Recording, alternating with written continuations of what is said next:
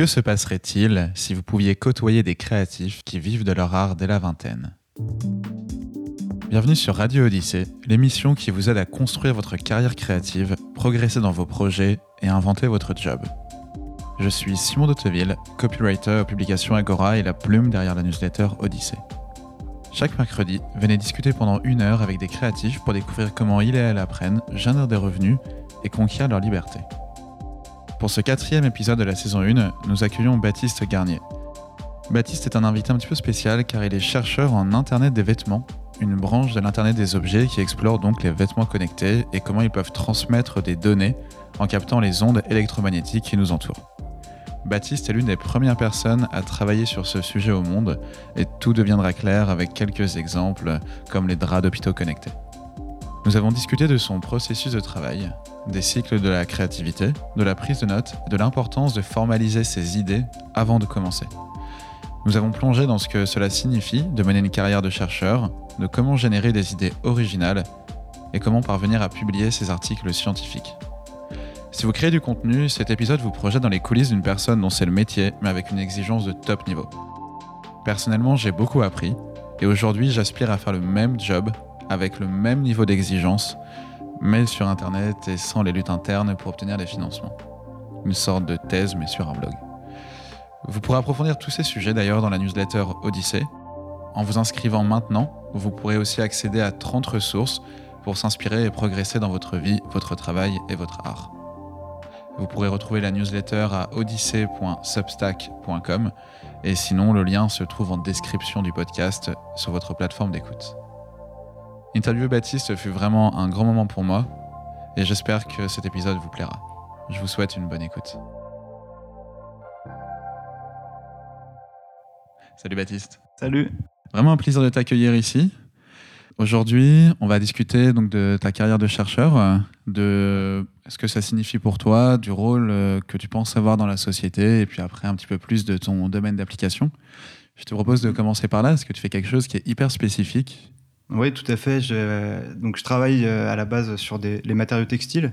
Et le but de la recherche, c'est de faire des antennes euh, de type ce qu'on appelle RFID. Donc, c'est toutes les antennes qu'on peut trouver dans les téléphones, dans les cartes de métro, cartes bleues.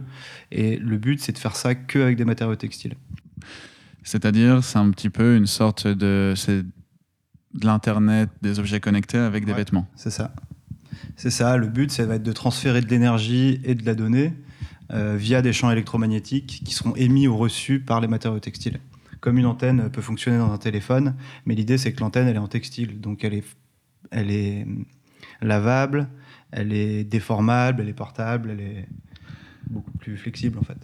Avant d'entrer dans le détail, parce que je sens qu'on va, on va se perdre là-dedans, on peut. Est-ce que tu pourrais nous dire à quoi ressemble ton quotidien? Une journée type si tu en as? Ouais, bah alors journée type, c'est pas, j'ai pas vraiment de journée type parce que c'est vraiment en dents de scie le rythme en fonction de ce qu'on a euh, à faire ou des, des potentielles euh, réunions, conférences qu'il faut préparer. Donc il y a un peu de travail administratif et puis même au niveau vraiment de la, recherche en tant que telle, on n'a pas toujours des idées, on n'a pas toujours, euh, on n'a pas toujours des choses à faire. Il y a une partie qui est de savoir ce qu'il faut faire déjà premièrement. Donc déjà ça, ça peut prendre du temps. C'est pas forcément des phases de production, on va écrire, on va faire des résultats, mais c'est un travail de formalisation euh, intellectuelle qui est nécessaire à bah, avancer pour avancer en fait. Et, après sur les vraiment les process de pour avancer justement dans, la trouver des résultats, etc. Euh, ça va plus être une phase de, comme je disais, de formalisation intellectuelle avec la lecture d'articles ou des résultats précédents par exemple. Euh, qui ensuite vont donner à une phase théorique ou essayer de monter quelque chose de manière théorique, monter un protocole expérimental. Ensuite, une phase de, prototypage, donc on va mettre en application ce qu'on a théorisé juste avant. Et, euh, et, à partir de ça, récupérer des données et analyser ces données pour pouvoir après refaire une autre itération et améliorer euh, de plus en plus et approfondir, affiner la, la recherche. Quoi. Donc, tu as vraiment un rythme, donc ok, c'est une, une, boucle, et à l'intérieur, tu as des phases beaucoup plus intenses euh, quand tu mhm. vas te rapprocher de la date d'une publication, ou alors quand tu vas être euh, vers la fin d'un prototypage. Ça va être et plus, plus calme lorsque, lorsque tu es dans la phase de, de réflexion où tu, tu mhm. feuillettes les articles. Ouais, c'est ça. Après, c'est pas ça reste globalement un rythme qui n'est pas forcément très soutenu parce que on a le temps de les deadlines et les ouais les deadlines sont assez loin en fait donc on a vraiment le temps de s'organiser et de se, se mettre un rythme qui est pas trop effréné parce que bah, il y a quand même beaucoup de choses à, penser et, et, si on va trop vite on va forcément oublier quelque chose donc c'est aussi euh, je pense c'est aussi nécessaire de pas d'être lent mais de prendre le temps quand même de penser à toutes les éventualités parce que passer euh, une demi-journée, une journée à faire des mesures et en fait on se rend compte que notre protocole il est, il est mauvais. Donc en fait la journée à foutre à la poubelle si tu veux. Il faut mieux bien théoriser ça, même si moi dans, le cadre de ce que je fais, comme c'est un financement public, j'ai pas spécialement besoin de. Enfin, ça, ça, implique pas vraiment de coûts en fait. Et de faire ces expériences-là et tout, ça, ça, fait pas dépenser d'argent, mais ça fait perdre du temps et puis à terme, bah, c'est mieux de, de faire ça bien à peu près quoi parce qu'on sait que ça marche jamais vraiment de toute façon du premier coup donc faut voilà autant se blinder un peu au début quoi donc toi aujourd'hui tu as travaillé sur des prototypes euh, au niveau des vêtements. Ouais. Quelles sont les applications de, de ta recherche? Alors les applications euh, en soi je travaille pas forcément sur les applications mais plus sur le, le concept et la et l'idée du, du, de, de, cette technologie là mais dans les applications possibles il y aurait euh, tout ce qui va être, par exemple, ce qui existe, donc les, les cartes bleues sans contact, par exemple, c'est le même genre de technologie. Et l'idée, c'est de l'adapter au, au, textile, à l'habillement, pour justement faire de la communication euh, autour du corps humain. Et euh, l'idée, ce serait de pouvoir alimenter des capteurs au sein des, des vêtements grâce au téléphone portable, sans aucune autre euh, source d'énergie. Et ce serait une alimentation sans fil qui permet aussi de transférer des données. Donc ça, ça peut être une des applications. Euh, peut y avoir une application, je sais pas, de type médical ou dans les draps médicaux, euh, avoir un suivi, un monitoring en fait de, en continu de, de, je sais pas, de paramètres physiologiques d'un patient. Euh, pourrait y avoir euh, de la récupération, euh, récupération d'énergie en fait, récupérer toutes les ondes électromagnétiques qu'on envoie dans l'espace, enfin dans l'espace, je sais pas l'espace, autour de nous, autour de nous, voilà, qui sont perdus en fait. une box Wi-Fi va émettre à 360 degrés autour d'elle et il n'y a qu'une petite partie qu'on va récupérer avec notre PC, bah, tout ce qui est perdu, en fait, ce serait l'idée de les récupérer, même si c'est des énergies infimes. Ce serait comme un, je sais pas, une analogie euh, qu'on pourrait comprendre facilement. Ce serait un type de panneau solaire, mais qui récolte des ondes électromagnétiques et pas du soleil. Quoi. Et on peut ensuite les transformer en électricité. En, voilà. en électricité, ouais, c'est ça. Et il y aurait assez de quantité d'électricité captée pour alimenter une maison, pour alimenter un ordinateur Alors, euh, sur avec... ces ordres de grandeur-là, je sais pas trop, parce que moi, je travaille surtout avec des ordres de grandeur très faibles, donc ce serait pour alimenter des capteurs où ça demande du milliwatt, et donc... Euh, euh, mais c'est sur des très petites surfaces et une source unique de téléphone. Mais par exemple, si on prend l'exemple justement de, de ces récupérateurs-là, euh, si on prend ça à l'échelle d'un immeuble, par exemple, la surface serait tellement grande que en fait peut-être que ça suffirait pas à alimenter l'immeuble, mais euh, je sais pas, ça pourrait euh, servir à allumer les lumières de, des parties communes, par exemple. Je, je, je sais pas, j'ai pas trop de. Est-ce que toi, le, les prototypes sur lesquels euh, vous avez bossé avec ton équipe, c'est quoi le, le, projet exactement? Euh, alors le, le titre de, de, ma thèse, du coup, c'est faire de, du développement de, de, textiles connectés pour la communication autour du corps humain. Donc c'est vraiment une approche qui est assez euh, centrée sur l'humain, quoi. Vraiment l'habillement, enfin, ouais, sur, surtout l'habillement. Et justement, essayer de créer un espèce d'internet des objets, mais vraiment lié au, autour du corps humain. Donc tous les paramètres physiologiques tels que la température, le rythme cardiaque, tous ces trucs-là. Euh, ce serait pouvoir d'alimenter tous ces capteurs qu'il pourrait y avoir sur nous, mais sans mettre une batterie dans son t-shirt, ce qui n'a pas trop de sens aujourd'hui. Donc, euh, donc voilà, ce serait vraiment pouvoir faire du transfert d'énergie sans fil et de données. Et ça, en fait, c'est applicable à plein de domaines. C'est plutôt, je travaille plutôt sur la, comment alimenter tous les textiles intelligents et de manière euh, bah, facile et facile à utiliser pour le public ou, ou ce genre de choses. J'ai l'impression qu'il y a beaucoup d'applications euh, business à, ouais, à cette recherche. À quel point est-ce que tu en es éloigné ou proche en étant euh, universitaire? Euh... bah, Je suis assez éloigné de ça dans le sens où, par exemple, moi, je dépose aucun brevet. Donc, en fait, toutes les technos que je, développe, ça va plutôt être de la rédaction d'articles scientifiques où euh, je vais être crédité. Enfin, euh, voilà, c'est moi qui ai écrit l'article, je vais être crédité comme auteur. Mais il n'y a pas de dépôt de brevet euh, sur ce genre de choses. Et, euh, et c'est pas vraiment le but de la recherche universitaire de toute façon de déposer des brevets parce que et, après, j'en ai forcément conscience parce que, surtout là, c'est quand même de la recherche assez appliquée ce que je fais. La, recherche en ingénierie, on peut dire. Euh, donc, c'est assez appliqué. Et il y a toujours ce côté un peu euh, à quoi ça va servir, quelque part, un peu pragmatique, de se dire, bah voilà, je fais quelque chose, il faut quand même essayer de trouver des applications, donner un peu un sens à tout ça. Mais, mais euh, je suis pas vraiment. Mon but, c'est pas de faire un produit fini qui marche et qui soit commercialisable.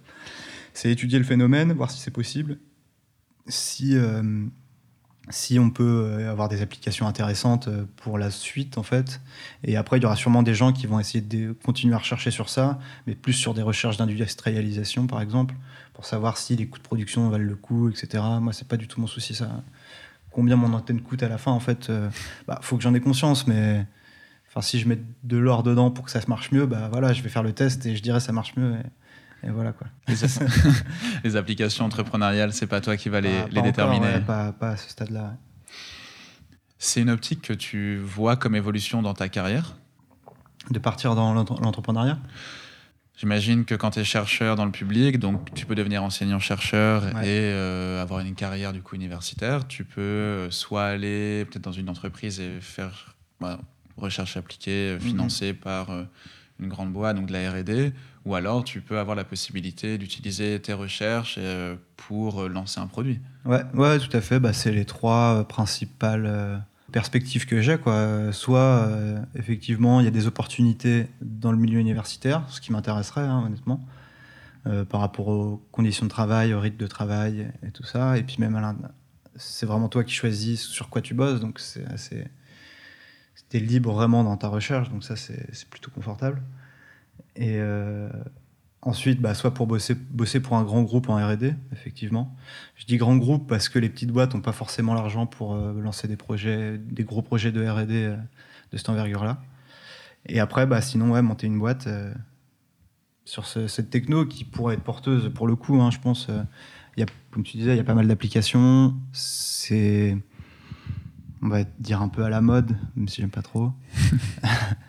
Euh, mais bon, après, c'est d'autres, euh, c'est pas les mêmes métiers du tout, quoi, dans les trois, donc euh, ça dépendra surtout de l'opportunité. Moi, je suis pas, je suis pas fermé à aucun des trois, mais bon, on verra, on verra comment ça se passe. Parce que, par exemple, sur la recherche universitaire, trouver un poste de maître de conférence en France aujourd'hui, ça reste compliqué parce que il n'y a pas de moins en moins d'argent dans la recherche, mais les budgets sont constants, mais le nombre d'étudiants augmente, donc le ratio forcément diminue.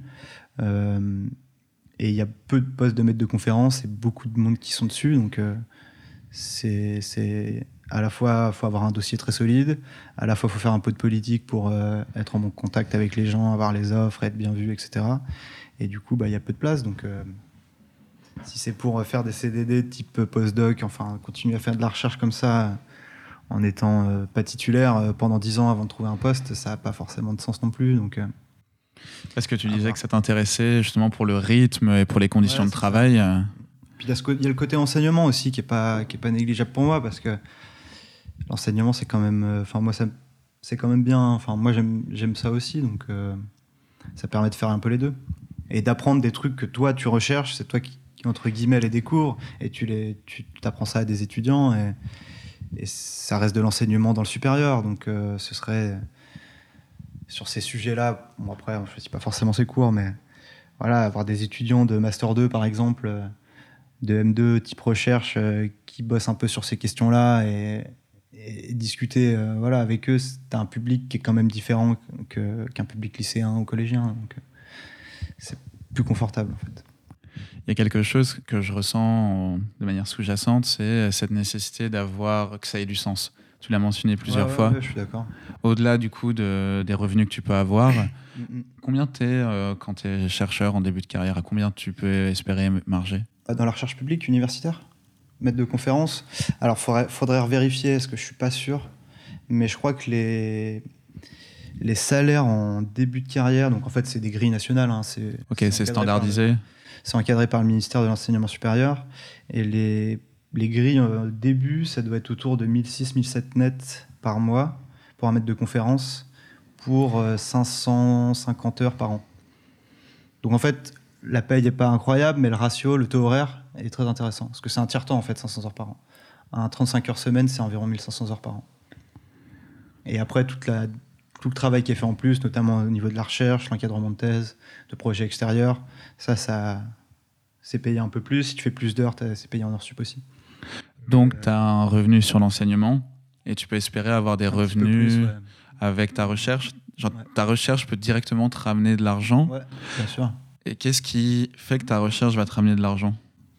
Bah, En fait, c'est euh, quand on budgète, on va voir par exemple l'Agence nationale de la recherche, qui est un organisme d'État qui donne des budgets aux universités ou, ce genre d'établissement, pour justement effectuer des recherches. Euh, donc on budgète, bah forcément, moi, mon cas, c'est un, financement par, par l'ANR. Donc il y a une partie qui est liée pour mon salaire, une partie qui est, donnée pour euh, les déplacements, le matériel, ce truc comme ça, une partie qui est donnée à mon directeur de thèse, qui lui aussi travaille sur ce truc-là. Donc je ne sais pas combien euh, il l'estime, mais par exemple, il l'estime à, je ne sais pas, 5 heures par semaine.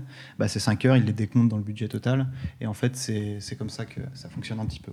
Donc tu es payé à l'heure, même dans la recherche, en fait Pas c'est un peu complexe. Hein, comme euh, moi, par exemple, mon type de contrat, j'ai le même type de contrat que les enseignants-chercheurs.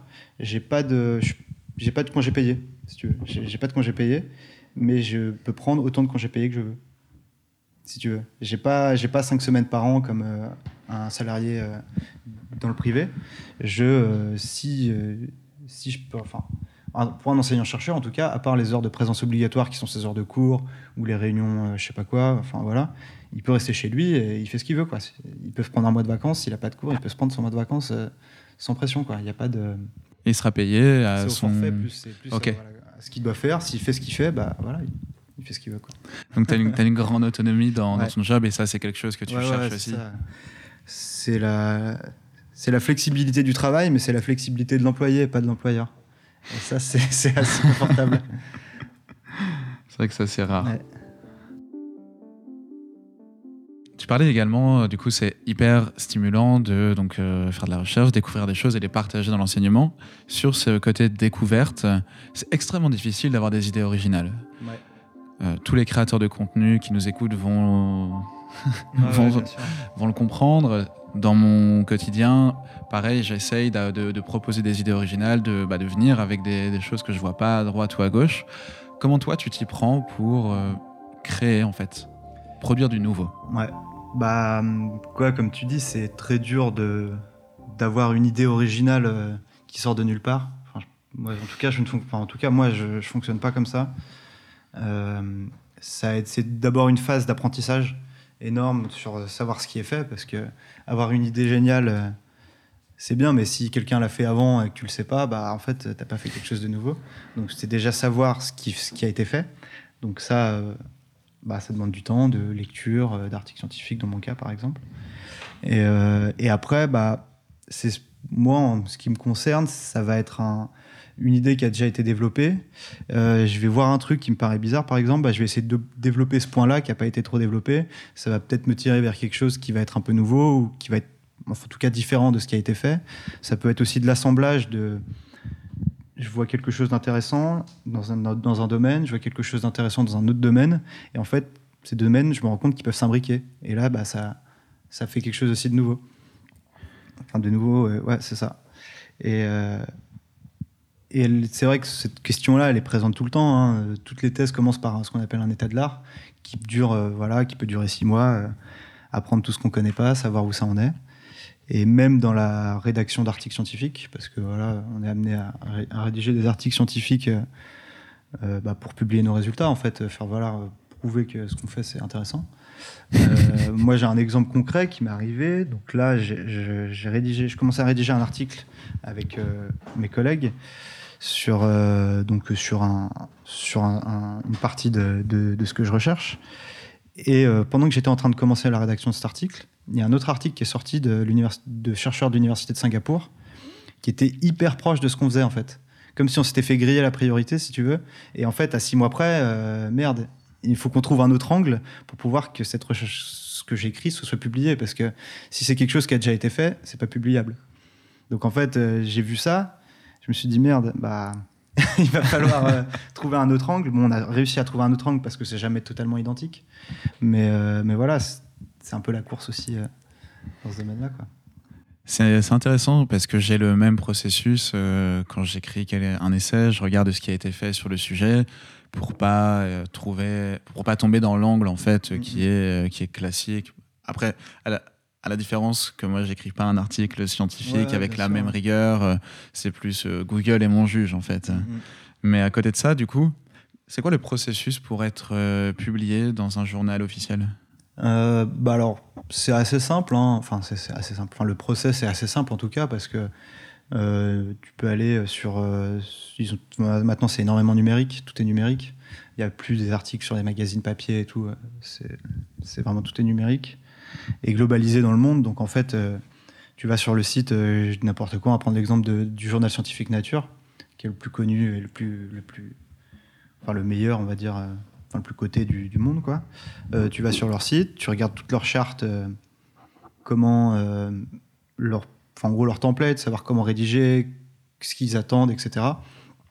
T'écris quelque chose avec des résultats que tu penses publiables, tu leur envoies et il y a donc il y a l'éditeur qui fait une première lecture, qui va te dire bon bah ouais c'est un sujet intéressant, on va poursuivre. Soit il te dit bah non, nous ça nous va pas, on ne publiera pas. S'ils disent non, bon, bah, tu trouves un autre journal et tu tentes ta chance autre part. S'ils disent oui, à ce moment-là, ils vont envoyer ton article à, je sais pas, deux, trois, quatre euh, autres chercheurs de ton domaine. Ils ne te disent pas qui c'est, évidemment. Euh, donc, euh, pas, pas des gens de l'éditeur, hein, pas des gens du journal, du journal, des gens vraiment, des chercheurs dans ce domaine-là. Ils vont l'envoyer, ils savent pas quitter non plus. Et ils vont l'évaluer, ils vont le lire, ils vont dire des, des remarques, des commentaires, des trucs à modifier, ce qu'ils n'ont pas compris, etc. Ça fait un ping-pong comme ça qui dure en général une fois ou deux. Et après, une fois que le truc est conforme, les, ce qu'on appelle, on appelle ça des reviewers. Donc, ils font une review de, l'article, euh, des relecteurs en fait en français. Euh, une fois que leur, euh, eux ils sont ok, ils disent qu'ils sont ok au journal et après tu payes et t'es publié. Ah, tu payes pour être publié. Ah ouais, tu payes, ouais, ça ah, c'est pas eux qui te payent pour être publié. Non, c'est toi qui payes. Ouais. Enfin, c'est toi qui payes. C'est, c'est ton, ton, organisme qui paye quoi. Ok. Ça vaut assez cher hein, un, un, article Là, celui qui est en cours de publication dans mon cas, donc euh, c'est dans le journal Nature Scientific Report. C'est un sous-journal de nature. Bah, le moins bien de nature, même. on peut dire, c'est pas mal, mais c'est voilà. Euh, c'est de l'ordre de 4000, 4000. Euh, je sais pas si c'est euros ou livres, parce que c'est un journal anglais. Mais voilà, c'est de l'ordre dans les 4000 euros. quoi. Qu'est-ce qui justifie que tu doives payer aussi cher? C'est pour la visibilité qui t'offre? Visibilité, ouais, c'est ça. Donc en fait, le modèle économique de nature, c'est que les chercheurs, pour avoir une carrière, vont payer. Ils payent pour mettre du contenu. Ouais. Ok. c'est un, business modèle qui est plutôt sympa, je pense. Après, alors, ils ont leur réputation qui, qui, voilà, qui joue pour eux. En hein. suivant les journaux, c'est là, eux, c'est dans les plus chers parce que c'est les plus connus. Mais il y a des journaux qui sont moins chers, mais mais ouais, le, modèle est quand même assez, assez bizarre. Et il n'y a pas eu de modèle euh, numérique Ce que je veux dire par là, il n'y a pas euh, un site qui s'est imposé comme étant fiable en recherche scientifique et qui donne la possibilité à des chercheurs de ne pas payer ces frais-là ou alors beaucoup moins? Si, bah, si on faut le mettre en open source. Ok. On peut, on peut balancer un article en open source comme ça, où c'est daté, c'est machin et tout. Mais le problème, c'est que la communauté scientifique. Euh, que reconnaît pas forcément ce genre de, journaux. Enfin, c'est un peu un milieu qui veut pas perdre. C'est voilà, il s'arrange, ça, s'arrange un peu entre soi, quoi. C'est de la politique après un peu. Il n'y a pas eu de, est-ce qu'il n'y a pas eu un article en open source qui a été majeur? Ça, je sais pas. Euh, je t'avoue, j'en sais rien. chez Colabo, il y en a certains qui sont, enfin, dans les professeurs d'université, donc ceux qui, sont, qui gèrent un peu le labo, qui sont vraiment pour euh, faire ça, de l'open source, etc. Et c'est vrai que comment c'est évalué, si tu veux, quand on monte un dossier ou quoi, c'est que euh, les journaux ont ce qu'on appelle un impact factor. Donc c'est la, visibilité qu'il peut avoir, c'est la visibilité que le journal a, euh, combien de fois il se fait reciter dans d'autres articles, etc. Et ça, c'est tout un calcul qui est assez complexe, je ne connais pas le détail. Et plus l'impact factor est élevé, plus ton article vaut quelque chose, en fait, quelque part. Donc euh, si c'est un truc open source où il n'y a pas d'impact factor, bah, quelque part dans un dossier ou ce genre de choses, c'est pas forcément reconnu. Donc moi, on va dire que pour mon dossier en tant que doctorant, c'est pas très intéressant de donner ça à open source, alors que je peux me faire publier dans un truc avec un gros impact factor et que c'est pas de ma poche que je paye. Donc c'est le business qui est comme ça et c'est vrai que je trouve ça un peu dommage aussi. Et puis après, c'est surtout que quand tu veux lire un article de nature, bon pas tous, il y en a certains qui sont open source justement, mais il y a une bonne majorité des articles des différents journaux, il faut payer pour les lire. Et toi, tu touches pas de royalties sur les gens qui non, vont non, payer non, pas du tout. C'est le journal qui touche. Donc en fait, une fois que ta recherche, euh, une fois que tu as rédigé ton article et qu'il est, euh, que tu as payé pour aller dans Nature, Ouais. en fait, tu ne vas tirer aucun revenu de ça. Non. Pas direct en tout cas. Enfin, moi, personnellement, non. Le laboratoire ou l'université dans lequel je travaille, pas directement non plus. Mais par exemple, pour aller chercher un financement auprès de l'ANR, que je mentionnais tout à l'heure, euh, si tu arrives avec un dossier de, de projet qui est intéressant et tout, et là tu leur dis, bah voilà, j'ai fait des recherches connexes euh, un peu enfin, précédemment, j'ai publié dans Nature, ils vont dire, ah ok, tiens, je te donne, euh, je te donne 2 millions. C'est Ok. c'est de la, de enfin, de la visibilité en fait, c'est ça, c'est la, la visibilité et, et, et c'est comme ça qu'on a des financements plus facilement. Financement européen, financement français, financement privé, ça dépend. Quoi. Ok. Donc en fait, à la fin, il y a une logique de lever des fonds et euh, tu peux lever des fonds grâce euh, à la ça. visibilité que tu as obtenue. Un article, c'est rare de le rédiger tout seul. En général, tu vas Non, bosser en équipe. Plusieurs, ouais. Comment ça fonctionne? Je m'explique. T'as, euh, donc chacun fait un petit peu son, son état de l'art pendant quelques mois. Il y a un travail déjà commun à ce niveau-là. Et ensuite, euh, chacun apporte un angle à la conversation. Non, c'est plus. euh, en fait, dans mon cas, hein, après, je pense que ça dépend des équipes, ça dépend des, directeurs de thèse et tout ça. Euh, ce qui se passe, c'est que le plus compétent sur l'article qui a écrit, c'est moi, puisque c'est moi qui fais la recherche à 100%. C'est moi qui maîtrise le mieux le sujet, en fait, dans toute mon équipe. Parce que c'est mon sujet de thèse, et comme c'est un truc que personne n'a fait, vu que c'est moi qui fais le plus, a priori, c'est moi qui est le plus compétent. Donc en général, c'est moi qui vais écrire euh, la majeure partie de l'article. Euh, même si on peut se mettre d'accord sur un plan, enfin plus d'une structure, là on peut faire ça en concertation. Mais l'écriture à proprement parler, ça va être plutôt moi qui l'a fait. Sauf sur des parties, par exemple, où je maîtrise pas assez. Là, je sais qu'un de mes collègues va maîtriser plus. Typiquement, euh, une série d'équations pour démontrer quelque chose. Je sais que mon collègue est plus fort que moi là-dedans. Bah, c'est lui qui va la faire. Je l'intégrerai après. C'est plus après, une fois que j'ai rédigé une première version, on va dire. Euh, il y a une phase de relecture et, eux, ils ont un œil, on va dire, qui est un peu neuf sur ce que j'ai écrit. Moi, je suis dedans, ça fait un mois que je suis en train d'écrire, j'ai écrit mes 10 pages et tout. Et donc, bah, t'as un peu la tête dans le guidon, c'est un peu dur de sortir. Donc, euh, eux, ils ont un œil neuf, ils relisent, ils disent Ah là, c'est pas très clair, faudrait plus s'organiser comme ça. Et du coup, ça fait un ping-pong comme ça entre tout le monde. Et à la fin, bon, on arrive sur une version finale qu'on envoie. Et voilà. Comment est-ce que tu choisis les lectures au début? Bah, là, en général, euh, comme c'est un sujet, ils prennent pas, ils prennent quelqu'un qui a priori va connaître le sujet du doctorat, même s'il ne connaît pas tout, il y aura forcément des trucs à combler. Mais donc déjà, tu as une petite idée de, ce qu'il va falloir lire pour aller dans ce, dans ce truc-là avec ta propre connaissance euh, de ce que tu as fait dans les études ou sur quoi tu as travaillé avant. Et ensuite, euh, les gens qui ont monté le dossier, donc ton directeur de test, tes encadrants, toute l'équipe, quoi, le consortium, on va dire, euh, a déjà travaillé un peu le sujet parce qu'il a dû monter un dossier pour avoir le financement. Donc eux, ils t'orientent au début sur ce qu'il faut lire, euh, les premiers trucs. Et puis après, petit à petit, bah, tu deviens de plus en plus compétent et, tu, vois un peu naturellement ce qu'il faut lire. Je me rappelle qu'au début, je lisais un article, je passais, je sais pas, trois heures sur un article sur des trucs que je comprenais pas trop parce que c'était des éléments nouveaux. Et en fait, euh, si je l'avais, si je le lis- je relisais maintenant cet article, je passe 10 minutes dessus, je me rends compte qu'il me sert à rien en fait. Mais à, à Ouais. l'époque, je m'en suis pas rendu compte parce que je savais pas. Donc petit à petit, tu affines ton, ton esprit critique et, et le sujet, tu arrives vite à, à visualiser ce qui est bien, ce qui est pas bien. Mais euh, au début, en tout cas, c'est plus ton encadrement et, et les gens qui ont une connaissance globale du sujet qui, qui vont t'indiquer plus t'orienter vers tel ou tel, tel ou tel papier. Quoi. Tu vas souvent euh, chercher dans les sources également des, des Ouais, ouais, papiers bien sûr. Ça fait comme une espèce euh, d'arborescence euh, infinie où tu lis un article et là tu vois qu'il y a deux trois sources qui sont intéressantes. Hop, tu vas les lire. Tu vois deux trois sources intéressantes. Puis c'est infini. Donc c'est c'est un travail de pouvoir sélectionner, hein, mais c'est pas évident. hein. Je passe des fois des heures à lire des trucs qui servent à rien. Puis bon, c'est pas grave. Ça me servira plus tard. Ouais. Je vois très bien, j'ai la même chose.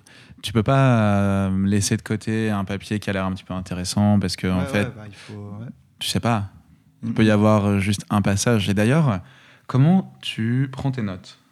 Sur, le, par, rapport- sur les articles, euh, alors je, je pense que je suis pas très rigoureux là-dedans personnellement. Euh, je- au début, j'essayais de faire des petites fiches euh, sur les articles qui me semblaient intéressants pour pouvoir les visualiser. Euh, je pense, remarque, que ça m'a pas trop mal aidé au début. Et puis finalement, euh, tu te rends compte qu'il y a quand même une dizaine, allez, ça, dépend hein, des sujets, mais moi, il y a une dizaine d'articles qui reviennent souvent, qui sont euh, assez récents, sur le même type de sujet que moi, que je cite relativement souvent. Et en fait, j'ai plus besoin de trop de m'organiser parce que je sais de quoi il parle. J'arrive vite à savoir quel article va être intéressant. Et puis il y a des fois où je sais qu'il y a des choses qui existent, j'ai pas forcément l'article, mais je sais que ça existe, donc je commence à rédiger et je me dis bon bah là faut que je mette une rêve parce que j'ai pas le droit de dire ça sans, sans citer quoi. Enfin, faut- ou alors faut que je le prouve, mais c'est chaud. Euh, et là du coup je me mets à rechercher des articles sur ce sujet-là, je trouve le plus pertinent et, et je l'intègre en fait. Ça peut être après coup aussi, soit j'ai déjà en tête, soit je sais que ça existe mais j'ai pas encore vraiment l'article et, et je le mets après quoi. Ou des fois, j'en trouve pas et je me dis, bon, bah, je, tant pis, je parle pas de ça. quoi. C'est un peu une gymnastique, une gymnastique infinie. Quoi. C'est vrai que tu as cette rigueur où tu vas avoir euh, un contrôle extérieur, où tu es obligé. Ouais, ouais, complètement. Tu peux pas, tu peux pas énoncer quelque chose sans l'avoir prouvé ou prouvé par quelqu'un d'autre. C'est, bah, le principe de la. Donc, ça, a des, ça a des défauts, hein, ce genre de, de, de, de relecture par ce qu'on appelle la revue par les pairs. Mais euh, l'avantage, c'est que en général, ceux qui te lisent, c'est tes concurrents quelque part, parce qu'ils bossent sur les mêmes sujets que toi, donc ils laissent rien passer. Donc forcément, c'est rigoureux. Après, peut y avoir des choses en mode, euh, euh, je sais pas, le reviewer va dire, ah là c'est intéressant, mais il faudrait peut-être que tu cites cet article-là parce que c'est peut-être lui qui l'a écrit. Tu vois. Enfin, il peut y avoir, bah, il y a toujours des, des combines, dans tous les domaines. Bon, moi, ça m'est pas arrivé, honnêtement. Ok.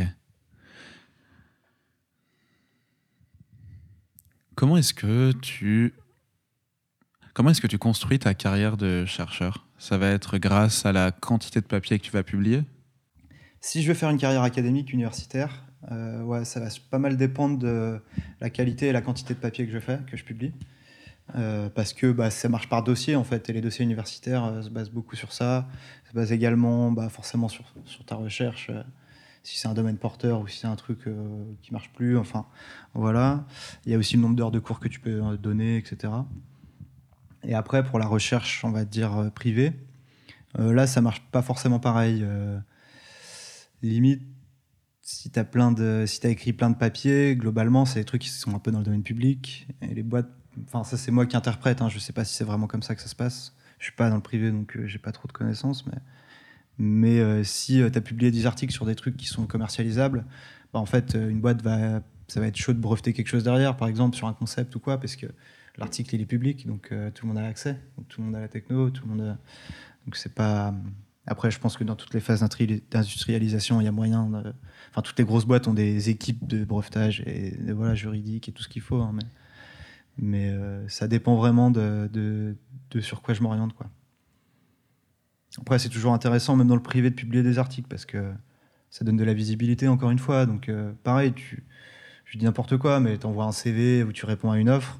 Bah, tu mets une petite pièce jointe avec un article que tu as écrit qui est pile dans ce qu'ils recherchent, bah, ça peut faire la diff par exemple, je sais pas, mais ils peuvent voir que tu connais, enfin que tu maîtrises le truc. Quoi. Ça peut attester de, de tes compétences quelque part. C'est ça parce qu'en fait euh, les compétences quand que tu développes toi ça va être donc toute cette capacité à euh, rassembler et organiser de l'information, Mm, la traiter et produire du nouveau. Mais après du coup il y a toute la partie euh, appliquée. Ouais. celle où toi, donc, tu fais des prototypes. Et c'est là où euh, je vois vraiment un. C'est vrai que moi, je regarde euh, ce que tu fais avec, avec un angle plus entrepreneurial Ouais. et où, avec euh, un associé, il y a un potentiel tellement énorme dans, bah, là, oui, là, soit pour la recherche médicale, soit même Ouais, pour ouais, le sport. je, ouais, pense, je pense aux Apple Watch, Mhm. typiquement, où euh, voilà, la dernière keynote d'Apple euh, dévoile que tu peux mesurer le taux d'oxygène dans le sang. Est-ce que ça arrive fréquemment que des universitaires soient approchés par des entreprises? Hmm. Bah, déjà, il y a des entreprises qui payent, qui financent des thèses. Alors, Donc euh, c'est différent, mais, mais ouais, les grosses boîtes sont intéressées par, euh, par ce genre de concept. Et puis, je dis n'importe quoi dans mon cas, parce que je parle de ce que- c'est ce que je connais, mais par exemple, une boîte comme Decathlon, avec ce que, sur quoi je bosse, par exemple, bah, en fait, quand ils me recrutent, admettons, enfin, potentiellement, quand ils me recrutent, Euh, ils recrutent aussi ce que j'ai appris, ce que je connais, ce que j'ai dans la tête, si tu veux. Donc, euh, ils, recrutent, ils me recrutent parce que, euh, parce que je sais produire ce genre de techno qui, eux, bah, ils pourraient l'apprendre en lisant les articles, mais en fait, ils vont perdre six mois, donc un an, j'en sais rien. Parce que moi, j'ai passé trois ans à bosser sur ce sujet-là. J'ai des références, j'ai des contacts sur des plateformes de mesure qu'ils n'ont pas forcément, peut-être, euh, enfin ce genre de choses. Euh, je suis capable de développer de nouvelles choses. Je leur apporte une vraie plus-value en termes de connaissances. Et tu as un doctorat, donc forcément, ça atteste aussi de ta compétence. Euh, tu as une capacité d'apprentissage qui est assez élevée parce que voilà, euh, tu es organisé, enfin voilà, a tout le bagage en fait hein, après. Et, et après, sur euh, plus euh, des doctorants qui montent leur boîte sur leur concept, ça, j'en connais pas trop. Donc, euh, C'est vrai que les, les chercheurs, Je pense qu'il doit y en avoir. hein. j'en ai déjà rencontré, mais souvent ils, ils avaient des associés pour euh, le côté ouais, business. Parce que de toute manière, c'est un autre job. Si toi Ouais, tu fais de la recherche, t'es pas là pour euh, faire des ventes, t'es pas là pour gérer le, on va dire l'administratif et tout ce que ça englobe. Puis sur des, ouais, sur des sujets comme ça qui demandent quand même du temps de développement long, complexe, on peut pas tout faire.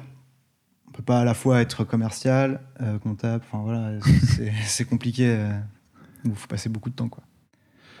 Est-ce que tu, euh, tu peux imposer tes, tes conditions de travail avec ton Mon employeur? Oui. Donc je pense notamment, euh, bon, on a un petit peu abordé Ouais. le rythme, mais je pense euh, au télétravail. Je, pense euh, si tu voulais travailler 4 jours sur 5 uniquement. Je pense en fait à dans la dans la négociation, est-ce que tu es par défaut celui qui dirige Euh, bah, comme je te disais tout à l'heure, j'ai le même type de contrat que les enseignants-chercheurs, qui eux sont totalement libres. hein, euh, leur chef, c'est pas forcément le directeur de l'établissement, c'est le ministre. Donc, euh, enfin, je schématise à mort, hein, mais, en gros, c'est ça. Moi, la différence d'eux, c'est que moi, j'ai un chef, c'est mon directeur de thèse. Donc, à partir du moment où mon directeur de thèse est OK, si je lui dis, euh, bah, moi, j'aimerais bien faire euh, deux jours au bureau, trois jours chez moi, s'il me dit OK, pas de souci, bah, je peux le faire. Est-ce que contractuellement, j'ai le droit, en fait? Donc c'est après c'est une relation un peu de confiance avec ton directeur de thèse où en règle générale, enfin pour moi ça s'est passé comme ça au début. Bah je n'osais pas forcément demander. C'est comme quelque part, euh, faut qu'il ait confiance en toi pour te laisser un peu de liberté quelque part. Et maintenant j'arrive à la fin de ma thèse. Je pense que je fais du bon boulot. Je pense, enfin mon directeur de thèse considère que je fais du bon boulot. Euh, je, enfin je suis libre. Je m'organise vraiment comme je veux. Euh, Si euh, je dois être pas là le vendredi ou le jeudi vendredi, euh, voilà, il n'y a pas de souci. Euh, J'ai même pas besoin de prévenir vraiment.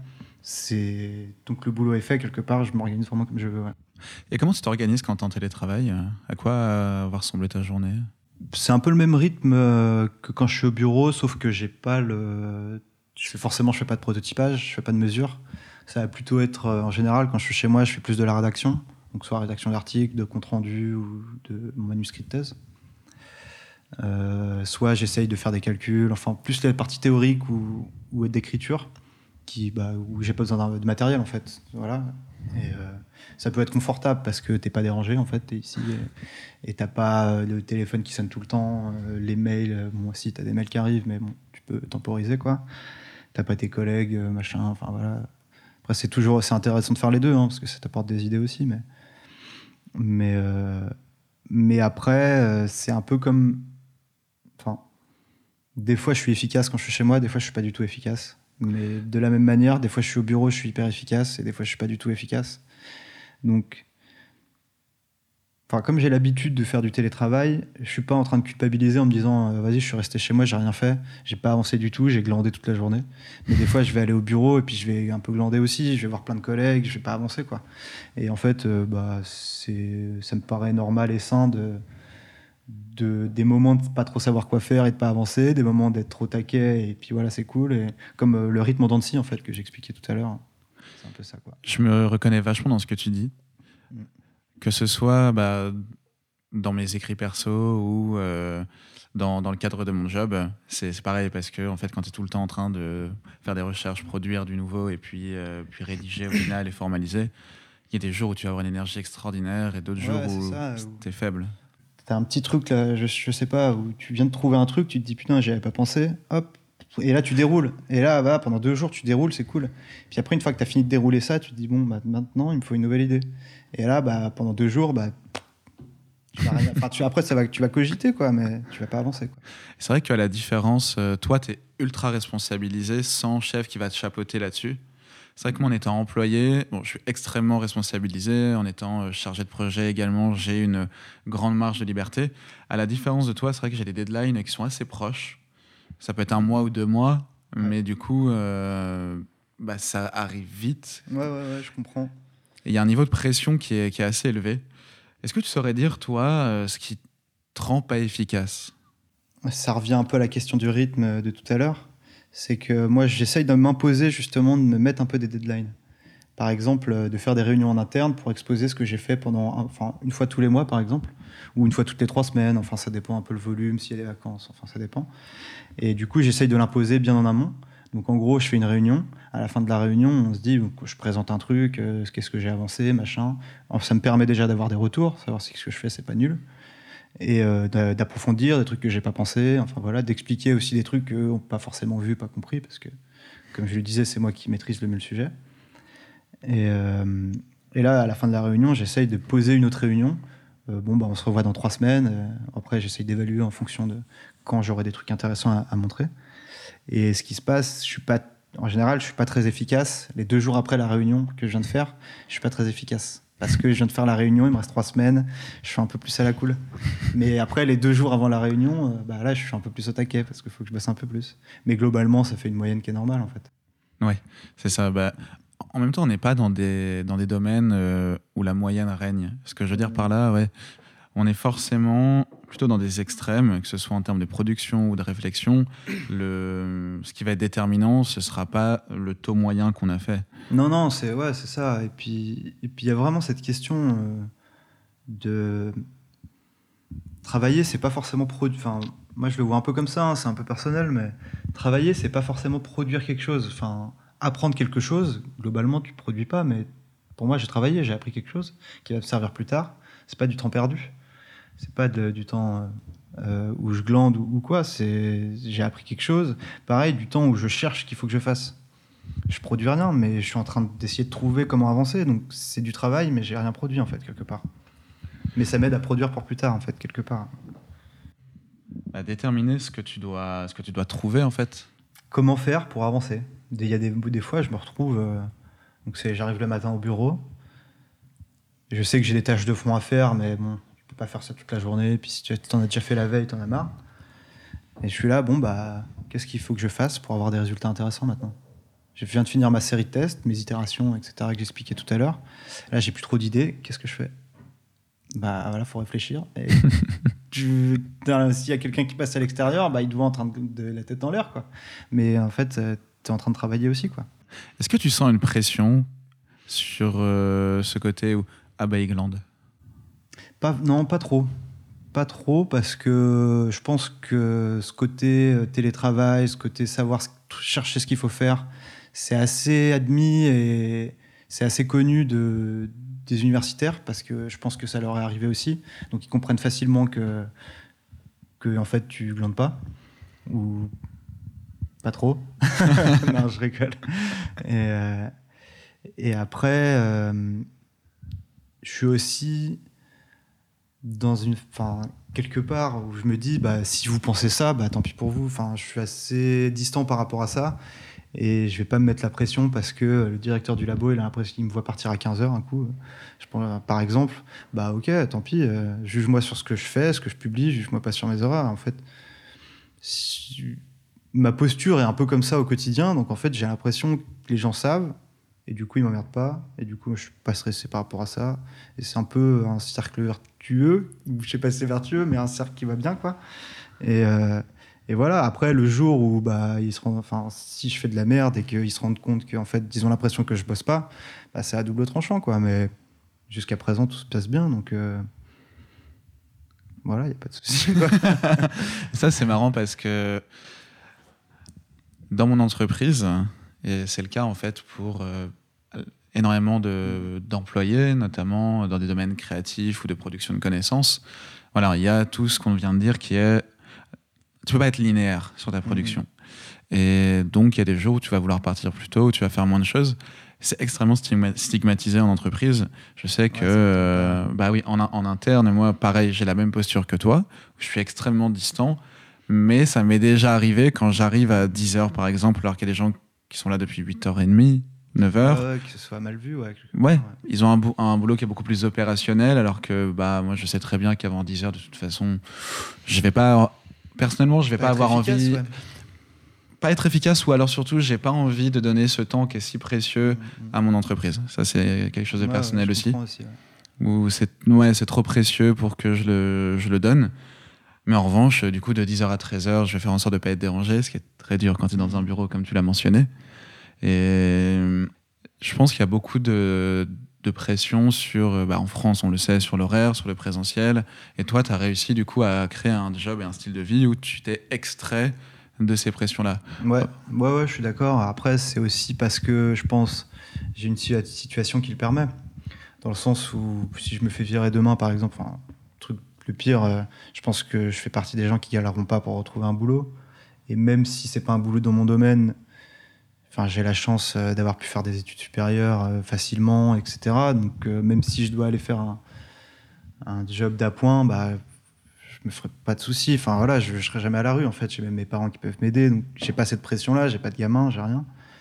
Et, euh, et, en plus de ça, il y a quelque part aussi une question de, levier ou de rapport de force, dans le sens où même je suis pas du tout dans le conflit avec ma direction ou quoi que ce soit. Hein, ça se passe très très bien, mais en fait, si ils disent bon bah ça va plus du tout, euh, on te met à la porte. Bah, retrouver quelqu'un pour continuer ce que je fais là avec les euh, huit mois qui restent de financement, se tire une balle dans le pied, il perd 8, il perd 8 mois. Quoi. Donc en fait, quelque part, je suis un peu sécurisé. Et en plus de ça, euh, bon, on n'est pas venu sur cette question de rémunération, mais la recherche en France n'est pas très bien payée. Donc ça me légitime aussi le fait que, bah ouais, écoute, tu me payes pas beaucoup, bah, je vais me prendre un peu de liberté quelque part. Hmm. Ça légitime, même si c'est pas la, raison fondamentale, hein, c'est pas ça du tout, mais dans, ça peut légitimer quelque part aussi le, le rythme que je veux mettre et que c'est moi qui impose. Tu es là réellement par choix et c'est pas subi à aucun moment. Mm, mm, ça.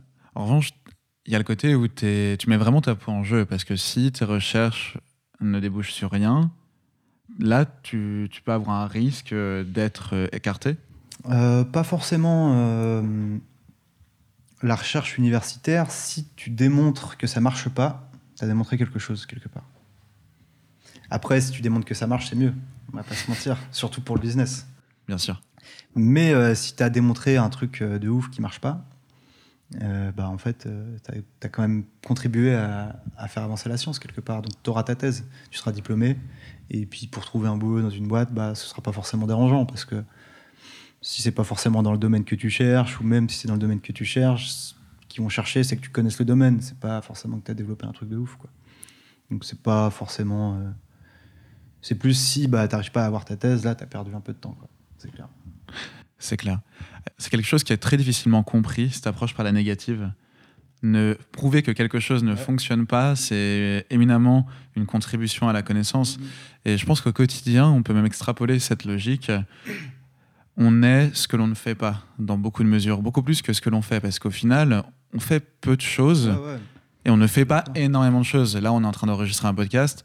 À la place, on pourrait être en train de faire mille trucs. Ouais, ouais, complètement. C'est pareil pour la connaissance, hein, je pense.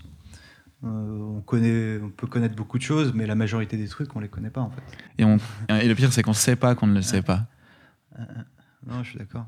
Après, euh, il y a ce côté où il y a une grosse critique quand même que j'ai envie d'adresser à la, à la, recherche universitaire. Je suis, je, suis, très pragmatique et c'est ce manque de pragmatisme. Ce que je veux dire par là, c'est que la majorité des découvertes utiles à la vie humaine n'ont pas été faites dans un labo universitaire on va prendre la médecine comme exemple. Les médecins euh, auxquels on doit le plus d'avancer, c'est pas les médecins qui étaient agrégés déjà, enfin qui étaient agréés plutôt au 19e, ou même avant au 18e, mais c'est mhm. Ceux qui ont, c'est ceux qui avaient le, le bec en fait, c'est ceux, qu'on voit sur les lithographies, parce que eux ils ont eu euh, ils sont énormément confrontés au réel avec des méthodes d'essai-erreur, ils ont fait plein d'erreurs. Mais du coup, ils ont trouvé de nouvelles maladies, des nouveaux remèdes, ce que les mecs dans les euh, hôpitaux et laboratoires n'ont pas trouvé. Ouais, je suis d'accord, mais c'est un peu l'opposition entre la recherche qui va être vraiment théorique et euh, la recherche plus expérimentale. Donc, je, je trouve plus le mot, mais bon, c'est pas grave. Fondamental? Euh, non, non, c'est justement le, le, le prouver quelque chose par les résultats. Bon, c'est pas grave, je, je retrouve pas, tant pis. Euh, mais bon, la, la recherche vraiment expérimentale où tu déduis des résultats de- d'expérience et euh, c'est euh, c'est l'expérience qui va faire naître un modèle, par exemple. Ouais. Euh, ou alors ça va être la théorie qui va créer un modèle et on va pouvoir faire des expériences qui, qui collent avec ce modèle-là. Il y a un peu les deux, les, les deux côtés, mais, mais globalement, c'est sûr que l'expérience, euh, faire, faire les choses, expérimenter, euh, bah, c'est hyper important. hein. À part certaines grandes théories euh, de physique, notamment, qui ont été théorisées avant d'être prouvées, en général, on trouve quelque chose et on essaye de le théoriser après, de le comprendre. Moi, c'est ce que je fais en tout cas.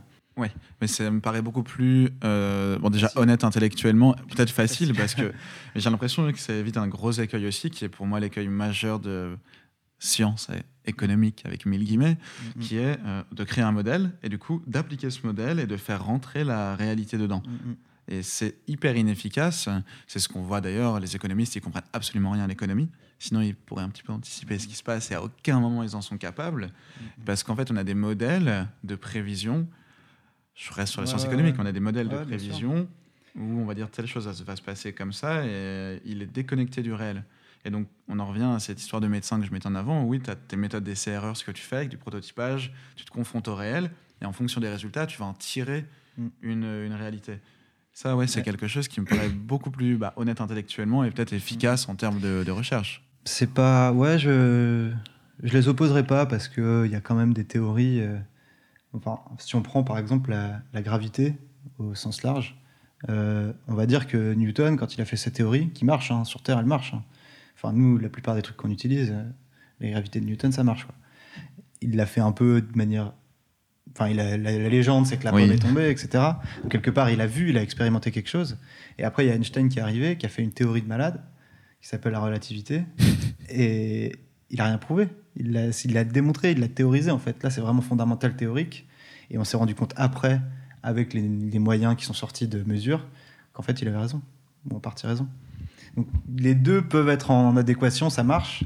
Mais c'est vrai que pas avoir conscience de l'expériment- de l'expérience et de la vie réelle, ça peut déconnecter et puis euh, partir euh, d'étudier des trucs euh, complètement fous qui n'ont pas forcément d'application tout de suite. Mais bon, on sait jamais quoi. Ah, je pense qu'il n'y a pas de problème fondamental à ne pas avoir d'application tout de suite tant que tu ne clames pas pouvoir définir le réel. Je pense. Ah oui, oui, de toute façon, c'est. Enfin, je sais pas si euh, tout le monde est comme ça. Enfin, moi, en tout cas, je considère que, à, part preuve du contraire, euh, je sais pas. À part si j'arrive à prouver que je sais, sinon je sais pas. Globalement, et puis même tout, même les calculs que je peux faire là sur, euh, moi c'est plus en électricité, etc., des, calculs de champ, ça reste des modèles. Même les équations qui sont, donc, euh, par exemple les équations de Maxwell, elles marchent dans la théorie, mais en fait il y a des trucs qui sont négligés. Si on est dans l'air, ça change que si on est dans le vide. Enfin, il y a plein de trucs. C'est tout le temps des modèles. C'est tout le temps des modèles. Il y a toujours une partie qui est négligée ou qu'on comprend pas ou qu'on n'a pas vu. Ou... Après, c'est tellement infime que ça marche, mais c'est jamais la vérité quelque part. mm, En physique en tout cas. Pour extrapoler un peu sur ce sujet-là, quel rôle tu penses jouer dans, dans la société en étant chercheur? C'est une question où j'aurai probablement jamais la réponse. Et où ma réponse changera tout le temps au cours de ma vie. Euh, bah déjà, c'est essayer de contribuer à créer quelque chose euh, qui peut être utile, qui peut servir à des buts qui vont faciliter la vie des gens, aider des gens quelque part, probablement faire gagner de l'argent à des gens. Mais bon, ça c'est peut-être malgré moi, je sais pas. Euh, T'as ce côté qui peut être enseignement aussi, que transmettre, c'est j'ai pu en faire l'expérience quand j'étais euh, après mon diplôme d'ingé, donc j'ai pris une petite année sabbatique où j'étais pion dans un lycée. Et à ce moment-là, je donnais beaucoup de cours de soutien parce que bah, j'avais fait des études sup et, et, et j'étais plus, enfin voilà, j'ai fait des maths, de la physique euh, presque toute ma vie. Donc bah, les jeunes au lycée, ils étaient contents de, que je leur donne des cours. Et, euh, et quand t'as les gamins qui sont, bah, ils- en fait, ils s'en foutent de l'école et puis que le soir, tu leur fais l'étude et ils te disent euh, Et du coup, demain, c'est toi qui donnes l'étude? Bah non, je suis pas là demain, c'est mon collègue qui bosse. Euh, Oh merde, ça fait trop chier, c'est trop bien quand c'est toi qui la donne. Bah, ça te booste de ouf, quoi, et c'est vraiment cool. Et même s'ils te font chier la plupart du temps, mais ça suffit. Qu'ils te disent ça, ça te suffit en fait. Et ça, c'est hyper cool comme sensation. Tu as un peu l'impression de servir à quelque chose. Après, c'est vrai que vous parlez pas mal tout à l'heure de la poursuite de la carrière, etc. C'est une question aussi que je me pose. euh, Est-ce que, euh, est-ce que j'ai envie d'aller bosser pour une grosse boîte euh, type, euh, je sais pas, Apple ou Samsung euh, dans mon cas, euh, pour aller faire partie d'une immense chaîne euh, qui va éclater la planète et faire travailler euh, des enfants Enfin, je je- j'en sais rien, en vrai. je suis pas dans les boîtes, mais, est-ce que ça m'intéresse de faire ça? Je suis pas sûr. Même s'il peut y avoir des moyens considérables pour mener à bien ta recherche, ce qui peut être cool, c'est un peu vendre son âme en fait, je trouve. Je caricature, hein, mais, c'est un peu la question. Et en même temps, aller là-bas, c'est se mettre bien et se mettre bien. Financièrement, tu veux dire Voilà, par exemple, financièrement, euh, au niveau aussi de la liberté et des moyens que tu as pour faire ta recherche, au niveau constant de travail, on va dire. C'est sûr que c'est plus confortable, on va dire, à tous les sens du terme, mais les contreparties morales, éthiques, elles sont un peu dures, donc trouver le choix entre ces deux trucs-là, quoi. Si possible, en essayant de trouver des projets qui bosser sur des projets qui améliorent, euh, je sais pas, une, contribuer, par exemple, ce que j'aime bien dans le projet, c'est contribuer à la récupération d'énergie perdue. Limiter les pertes, en fait. Limiter ce qu'on gâche. Ça, par exemple, c'est un sujet qui, que je trouve intéressant. Même si c'est pas euh, du renouvelable, enfin, c'est pas issu du soleil, par exemple, c'est pas quelque chose de renouvelable, ça minimiser les pertes, c'est éviter le gâchis, quoi. Ça, je trouve ça, c'est une piste qui est intéressante à développer, par exemple. Tu verrais euh, déjà des applications pour des bâtiments. Tu, on discutait tout à l'heure de euh, récupérer peut-être à l'échelle d'un grand bâtiment pour alimenter l'électricité. Ouais. Tu penses que pour des modèles de, de quartiers résilients, je pense à. Aujourd'hui, on a les écoquartiers. Bon, c'est surtout en fait euh, des quartiers qui sont bien isolés. Ouais. Mais euh, pour des modèles de villes beaucoup plus innovants ou de quartiers beaucoup plus innovants où tu aurais des systèmes d'énergie euh, bah, communautaires qui fonctionneraient à l'échelle du quartier, où tu aurais une production locale. Ça pourrait être, tu vois, avec euh, du photovoltaïque, Ouais, euh, ça pourrait être euh, ce couplé à de l'hydrogène et de la batterie. Voilà. Tu verrais des applications déjà concrètes aujourd'hui avec un tissu qui a donc des, hum, des fibres spécifiques avec, euh, qui captent les, les champs électromagnétiques et qui transforment ça sans apport d'énergie extérieure. Bah, euh, l'énergie. Enfin, si, il y a une source d'énergie extérieure, mais en fait, elle est présente, qu'il y ait ce tissu-là ou pas, elle sera toujours présente, en fait. Ok, C'est plus euh, récupérer toutes les pertes, quoi. Euh, je- Là, si on se disait, bon, allez, on met ça en place demain, je pense qu'il y a encore du développement à faire dessus. Mais c'est pas si. à 5 ans, peut-être, ouais. Je pense que c'est possible, ouais. Enfin, à court, on va dire à court terme, hein, dans la recherche, 5 ans, c'est pas, pas beaucoup, quoi. Oui. Pas énorme, en tout cas, ou à 3 ans, allez, peut-être. Après, est-ce que ce serait la meilleure solution? Je sais pas. Parce qu'il y a d'autres. euh, sur un bâtiment, pourquoi le faire en flexible? Si on a des meilleures performances avec un truc dur sur un bâtiment, peut-être que sur un truc dur, ce serait plus intéressant. Enfin, ce serait à étudier en tout cas, mais faire des panneaux qui récupèrent euh, l'énergie électromagnétique, enfin les ondes en tout cas qui sont perdues, pourquoi ça, pourrait être envisageable? Après, c'est toujours pareil, c'est c'est les, les données, enfin surtout aujourd'hui, le marché des données, c'est un truc euh, qui, est assez ouf. Et, là, récemment, j'ai lu un livre qui s'appelle Les Furtifs de Alain Damasio. Et en fait, ce livre, il y a énormément de passages qui résonnaient avec sur quoi je travaillais, où le tout connecté, les, les, bon, j'ai plus les termes exacts, mais la pub omniprésente, personnalisée à chaque instant dans la ville, euh, toute cette, euh, cette, cette société qui décrit. Euh, j'ai l'impression d'y contribuer quelque part, et ça me fait pas très plaisir. Mais dès qu'on invente quelque chose, c'est forcément, il y a forcément, tu peux faire des trucs cool et des trucs pas cool avec. oui. Et donc, je sais pas. Enfin, à mon sens, ça irait pas si c'était euh, Google qui met en place ça dans un quartier. Je pense que moi, je serais pas chaud. Parce que euh, faudrait que ces données-là, elles soient centralisées dans le quartier. En fait, faudrait qu'il y ait un serveur par quartier, par exemple. Je sais Ouais. rien, Bah, des de systèmes décentralisés, surtout sur la blockchain. Ouais, voilà, ce- ce- là, euh, à ce niveau-là, euh, ouais, ça pourrait être cool, même si je pense qu'il y aurait un gros travail de législation derrière pour protéger tout ça, euh, bah, pour pas se faire piller ses données, quoi. en Complètement. euh, voilà, et, et se faire influencer, enfin, tous les scandales qu'on a connus, enfin voilà. Et, qu'on va découvrir bientôt encore. Ouais. Puis les scandales qu'on connaît, c'est des scandales d'il y a 15 ans, en fait, donc euh, qu'est-ce qu'ils font maintenant? On le saura dans 10 ans. C'est ça. Ce sera dans 10 ans qu'on le saura, quoi. Donc, euh, Parce qu'un des gros enjeux de l'Internet des vêtements, c'est de permettre donc de transférer des données. Ouais. Donc tout à l'heure, on a abordé rapidement le côté euh, dans des draps médicaux. Est-ce qu'on peut creuser un petit peu? J'ai du mal à, cerner le sujet. Ce que tu me disais en off tout à l'heure, c'est que c'est un mot qu'avec ton équipe vous avez inventé. En fait, c'est the Internet of Clothing. Ouais, c'est ça. Bah, c'est en fait, on va dire que c'est une partie de l'Internet of Things, mais qui est juste pour les vêtements quelque part. Donc c'est des objets connectés qui peuvent être connectés à un réseau, au cloud ou n'importe quoi, en fait, via le téléphone, par exemple. Je pense que c'est le plus. Enfin, tout le monde a un téléphone, en fait, donc je pense que ce serait ça la, plateforme, enfin, en tout cas, le l'axe, la clé de voûte euh, du truc. Et, ce serait pouvoir de transférer ces données, de, par exemple, dans le médical, prendre des paramétrages, enfin, monitorer des paramètres physiologiques euh, d'un patient, euh, que ce soit la température, le battement cardiaque, par exemple. Après, je suis pas médecin, je ne vais pas avancer. Mais pouvoir monitorer ça sur un patient en continu au cours de la journée, sans qu'il y ait aucun désagrément pour le patient. Donc en fait, il n'est pas influencé par le port du matériel, puisqu'il met juste son portable dans sa poche comme d'habitude. Et ça, bah, ça peut être euh, sans source d'énergie extérieure, avec des données envoyées en temps réel, par exemple euh, sur le serveur de l'hôpital, je sais pas, ou du cabinet du médecin. Après, je ne suis pas informaticien non plus, donc je ne bosse pas dans les réseaux non plus, mais j'imagine que c'est possible.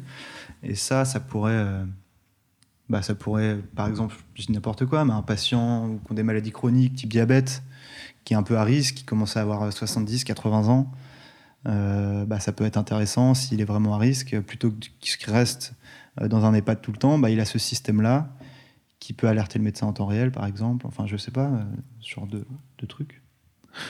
Ah, ça, ça, ouvre un océan de possibilités. Tu penses qu'il y aurait des applications industrielles à grande échelle? Je pense que oui. Après, j'ai pas de preuve de ça. c'est plus une conviction, quoi, on va dire. Je pense que oui, ça devrait arriver. Enfin, c'est de plus en plus. Euh, j'ai assisté à une conférence l'année dernière où il faisait un peu un état des lieux justement des textiles intelligents dans le monde et on remarque que la quantité de publications scientifiques dans le domaine est directement corrélée à l'argent investi dans ce domaine. Et on voit que la courbe est exponentielle. sur ces dernières années, là, sur ces dix dernières années, ça augmente vraiment et l'investissement dans ce domaine augmente aussi vraiment.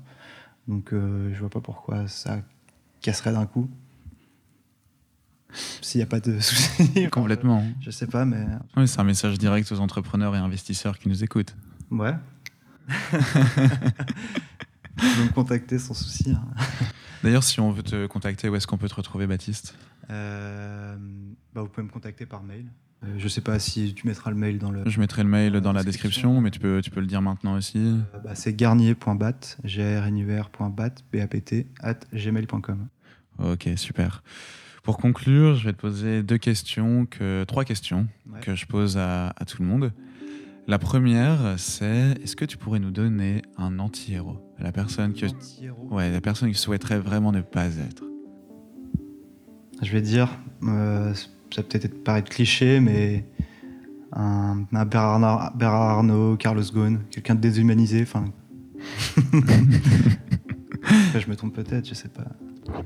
S'il y avait, est-ce qu'il y a un contenu, donc peu importe le format, que ce soit un livre, une vidéo, euh, peu importe le format ou la longueur, vers lequel euh, tu es souvent revenu ou vers lequel tu reviens encore euh, fréquemment Ça peut être un film que tu as vu cinq fois? Bah, on en parlait tout à l'heure, mais euh, c'est une chaîne internet, YouTube, justement qui fait des interviews euh, longues, euh, assez, enfin des interviews longues, assez ouvertes, où, les, les, intervenants ont vraiment le temps d'exprimer leurs pensées, même si on n'est pas d'accord forcément avec eux. Ça s'appelle Thinkerview, c'est une, chaîne internet. Je recommande. Vraiment des interviews très intéressantes sur des sujets qu'on ne connaît pas forcément et qui sont vraiment très bien. On apprend pas mal de choses. Ouais, ouais tu prêches auprès d'un convaincu. Je recommande euh, fréquemment aussi euh, le, meilleur média euh, du monde libre. et ma dernière question, ce serait si tu pouvais te donner un conseil à ton toi de tes 18 ans, celui qui n'a pas encore été corrompu par la vie, quel conseil tu lui donnerais? J'ai pas vraiment de regrets là actuellement dans la vie. Je, on va pas dire que je suis fier de moi parce que pas vraiment. Mais je suis plutôt content de, ma situation actuelle, donc ce serait. Euh, je change pas trop. continue un peu comme ça, c'est pas mal. Ça va le faire, en gros. continue un peu à profiter, tout ça. Peut-être en. ouais, je sais même pas. Non, non, je changerai rien. Ça va le faire, change rien. Rien. c'est bien. Enfin, voilà, il y a des, forcément des conneries et tout, mais bon, ça, ça fait évoluer, donc il faut les faire quelque part. Ah, je suis d'accord avec toi. Les, les mails. Et oui. Euh, Merci en tout cas, Baptiste. Ah, hein. merci à toi. Changez rien. Merci. Merci d'avoir écouté ce quatrième épisode. J'espère qu'il vous a plu. Vous pourrez retrouver le contact Baptiste dans la newsletter odyssée.substack.com. Dans cette newsletter, vous trouverez aussi des essais sur la créativité, l'économie des créateurs et comment construire sa carrière de créatif. Si vous avez aimé cet épisode, je vous serai reconnaissant de le noter sur Apple Podcast ou iTunes. C'est le meilleur moyen de récompenser mon travail et de partager le podcast, de le faire découvrir. La semaine prochaine, vous découvrirez une interview avec Hugo Dasmar, un beatmaker triple disque de platine. C'est une interview très riche, peut-être la plus riche depuis le début de Radio Odyssée.